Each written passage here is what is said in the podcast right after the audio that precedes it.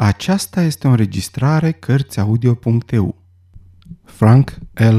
Baum Vrăjitorul din Oz Capitolul 3 Cum Dorothy a salvat sperietoarea Când Dorothy s-a trezit singură, a început să o roadă stomacul de foame. A mers la dulap și și-a pregătit o tartină de pâine cu unt. I-a dat o bucățică și lui Toto. Apoi a desprins de pe etajer o găleată cu care a mers la izvor să o umple cu apă limpede și cristalină. Toto a ieșit alergând, lătrând după păsările care erau cocoțate prin copaci. Mergând în căutarea sa, Dorothy a zărit atârnând pe crenci niște fructe îmbietoare. Ea a cules câteva zicându-și că vor fi bune pentru micul dejun.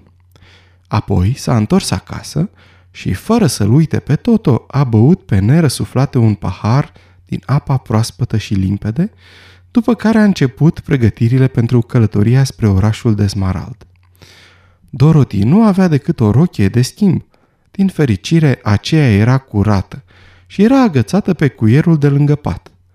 Era dintr-un material cu carouri albastre și albe. Și chiar dacă albastrul își pierduse din intensitate din cauza spălărilor repetate, putea fi încă purtată. Fetița s-a aranjat, a îmbrăcat rochia și și-a pus pe cap o pălăriuță roz. A luat un coșuleț pe care l-a umplut cu pâine din dulap și l-a acoperit cu un șervet albastru. Apoi s-a uitat la picioare. Pantofii săi erau vechi și uzați. Nu vor rezista acestei lungi călătorii, Toto, a spus ea. Toto a fixat-o cu ochii săi mici și negri mișcând din coadă pentru a-i arăta că a înțeles. În acel moment, Dorothy a zărit pe masă pantofii de argint care au aparținut vrăjitoarei din est. Nu mai să-mi vină, i-a spus ea lui Toto. Sunt exact ceea ce trebuie pentru a face o plimbare lungă, căci par aproape nefolosiți.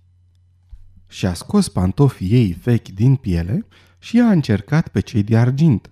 Ai fi zis că au fost făcuți pentru ea. Apoi și-a luat coșulețul. La drum, Toto, a spus ea. Plecăm spre orașul de Smarald pentru a-l întreba pe Marele Oz cum să ne întoarcem în Kansas. A închis ușa de două ori și a pus cheia cu atenție în buzunarul rochiției. Și astfel, în compania lui Toto, care o urma cu minte, și-a început călătoria. Nu a mers mult timp când a dat peste mai multe drumuri dar l-a găsit cu ușurință pe cel pavat cu cărămizi galbene. După puțin timp se îndrepta cu pași grăbiți spre orașul de Smarald, iar pantofii din argint răsunau vesel pe drumul pavat cu cărămizi galbene. Soarele strălucea puternic, păsările cântau melodios și Dorothy nu era prea descurajată pentru o fetiță care a fost smulsă brusc din țara sa și aruncată în mijlocul unui ținut necunoscut. Pe măsură ce înainta, frumusețea locurilor o fermeca. De fiecare parte a drumului, garduri proaspăt vopsite de un albastru plăcut împrejmuiau câmpurile bogate în cereale și legume. În mod evident, munți Chinei erau niște fermieri pricepuți, capabili să producă recolte bogate. Uneori, când trecea prin fața unei case, oamenii ieșeau pentru a o privi și a-i face câte o reverență adâncă căci toți știau că, datorită ei, vrăjitoarea cea rea a fost omorâtă și ei și-au recăpătat libertatea. Casele munți chinilor aveau un aspect ciudat. Toate erau rotunde, împodobite cu o cupolă în loc de acoperiș, vopsite în albastru, căci albastru era culoarea preferată a tuturor celor ce locuiau în ținutul din est. Spre seară, Dorothy se simțea obosită după această lungă deplasare și, întrebându-se unde își va petrece noaptea, a ajuns în fața unei case puțin mai mare decât celelalte. Câteva perechi dansau pe iarbă.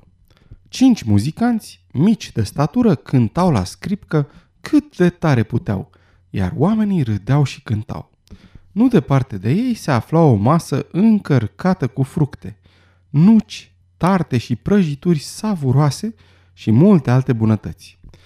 Oamenii au primit-o pe Dorothy cu amabilitate și au invitat-o la masă și să petreacă noaptea în compania lor. Trebuie să menționăm că era casa unuia dintre cei mai bogați munți Kinsey din întregul ținut și și-a invitat prietenii pentru a sărbători eliberarea de înrobirea vrăjitoarei cele rele. Dorothy a mâncat cu poftă, fiind servită chiar de bogatul Munțchin pe nume Bochi.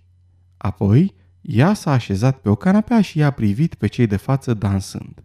Bochi i-a remarcat pantofii de argint. Trebuie să fiți o ființă fermecată importantă, a spus ea. De ce? a întrebat fetița. Pentru că purtați pantofii de argint și pentru că ați omorât-o pe vrăjitoarea ce area. Și asta nu-i tot. Rochia dumneavoastră cu carouri albe, doar vrăjitoarele și ființele fermecate poartă alb. Dar rochia mea are și carouri albastre, a spus Dorothy întinzându-și rochia. Este drăguț din partea dumneavoastră că purtați această culoare, a spus Bochi. Albastrul este culoarea munțchinzilor și albul cea a vrăjitoarelor. Pentru noi este dovadă că sunteți o vrăjitoare prietenă. Dorothy nu știa ce să răspundă. Toată lumea părea că o consideră vrăjitoare, dar ea știa sigur că nu este decât o fetiță ca oricare alta, adusă din întâmplare într-un ținut ciudat de un ciclon. Când s-a săturat să privească dansatorii, Boch a invitat-o în casă și i-a dat o cameră cu un pat mic și drăguț. Lenjeria era din material albastru și Dorothy a dormit neîntoarsă până dimineața, cu totul lângă ea, covrigit pe covorul albastru. Dimineață, în timp ce mânca copios, a observat o dulceață de copil, Monschin, care se juca cu Toto trăgându-l de coadă, scoțând diferite țipete și râzând. Scena o amuza pe Dorothy. Pentru toată lumea, Toto era un animal ciudat, căci nimeni nu văzuse un câine înainte. Este departe orașul de Smarald?" a întrebat ea. Nu știu, a răspuns Boc solemn, căci nu am fost niciodată acolo. Oamenii preferă să nu-l întâlnească pe Oz, decât dacă au nevoie de ajutorul lui. Dar este departe de aici și va trebui să mergeți zile în șir.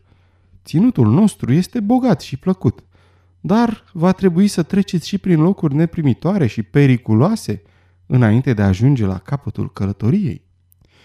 Acest lucru o îngrijoră puțin pe Dorothy, însă Oz cel Mare era singurul care o putea ajuta să se întoarcă în Kansas. Înarmându-se cu curaj, ea s-a hotărât să nu se întoarcă din drum și a luat rămas bun de la prietenii săi și a luat din nou drumul cărămizilor galbene. După ce a mers câteva leghe, s-a oprit pentru a se odihni. S-a cățărat pe un gard de pe marginea drumului și s-a așezat. De cealaltă parte a gardului se întindea un câmp cultivat cu grâu. Nu foarte departe, ea a zărit o sperietoare cocoțată în vârful unui par pentru a îndepărta păsările care doreau să ciugulească recolta de grâu. Cu bărbia în mâini, Dorothy examina gânditoare sperietoarea. Un sac mic, îndesat cu paie, îi servea drept cap, pe care îi se desenaseră ochii, un nas, o gură, pentru a arăta că avea o față. Avea pe cap o pălărie veche ascuțită și albastră, care a aparținut vreunui munțchin. În rest, mai avea un costum uzat de un albastru spălăcit, care era de asemenea împăiat. În picioare avea cizme cu căptușeală albastră, cum purtau toți locuitorii acestui ținut. Un par înțepat în spate menținea manechinul deasupra spicelor. Cum Dorothy fixa cu atenție ciudata față pictată a sperietoarei, a avut surpriza să o vadă făcându-i cu ochiul pe furiș. Mai întâi a crezut că se înșela. În Kansas, nicio sperietoare nu face cu ochiul. Dar iată că manechinul îi făcea semne prietenoase din cap. Ea a coborât de pe gard și s-a apropiat, în timp ce Toto alerga în jurul parului lătrând. Bună ziua!" A spus sperietoarea cu o voce răgușită. Vorbiți?" a întrebat fetița foarte mirată. Desigur!" a răspuns sperietoarea. Ce faceți?" Destul de bine, mulțumesc, a răspuns politicos Dorothy. Dumneavoastră? Nu foarte bine, a răspuns sperietoarea zâmbind. căci este destul de plictisitor să fiu aici cocoțată zi și noapte pentru a speria corbii. Nu puteți coborâ? Nu, acest par este înfipt în spatele meu. Dacă ați putea să scoateți, v-aș fi foarte recunoscător. Dorothy s-a ridicat până la cele două brațe și a scos manechinul care, umplut cu paie, nu era foarte greu. Mulțumesc din suflet, a spus sperietoarea, imediat ce a ajuns cu picioarele pe pământ. Mă simt un alt om. Dorothy era foarte contrariată.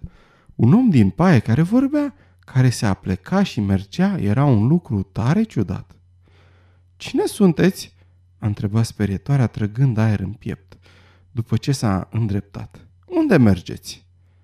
Numele meu este Dorothy," a spus fetița, și merg în orașul de Smarald pentru a-i cere lui Oz cel Mare să mă ajute să mă întorc în Kansas. Unde este orașul de Smarald?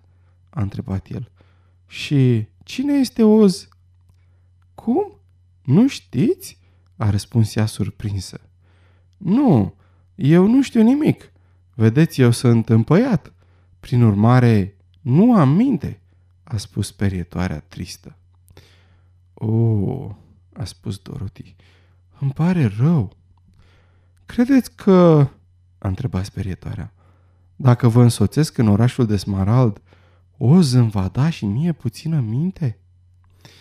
Nu pot să știu, a răspuns fetița, dar mă puteți însoți. Dacă Oz refuză să vă dea minte, nu vă veți găsi într-o situație mai rea decât acum. E drept, a spus sperietoarea. Știți, a adăugat ca și cum i-ar fi făcut o destăinuire. Nu mă deranjează că am picioarele, brațele și corpul din paie. Din contră, nu risc să fiu rănit. Dacă mă calcă cineva pe picioare sau mă înțeapă cu un ac, nu are nicio importanță pentru că nu simt nimic. Dar nu vreau să fiu luat de prost. Când capul meu, în loc să aibă creier ca al dumneavoastră, rămâne umplut cu paie, cum voi învăța vreodată ceva? Vă înțeleg, a spus fetița căreia îi părea tare rău. Dacă vreți să veniți cu mine, îi voi cere lui Oz să facă pentru dumneavoastră tot ce va sta în puteri. Mulțumesc, a răspuns perietoarea recunoscătoare. S-au întors la drum. Dorotia a ajutat-o să treacă gardul și au luat calea cărămizilor galbene care duceau spre orașul de Smarald. Toto, la început, nu l-a apreciat deloc pe noul venit. Mărâia, adulmecându-l ca și cum niște șobolani își făcuseră cuib în paiele sperietoarei. Să nu vă fie frică de Toto, i-a spus Dorothy noului prieten. Nu mușcă niciodată. O, oh, nu mi-e frică, a răspuns sperietoarea. Nu poate să facă niciun rău paielor mele. Vă rog, lăsați-mă să vă duc eu coșul.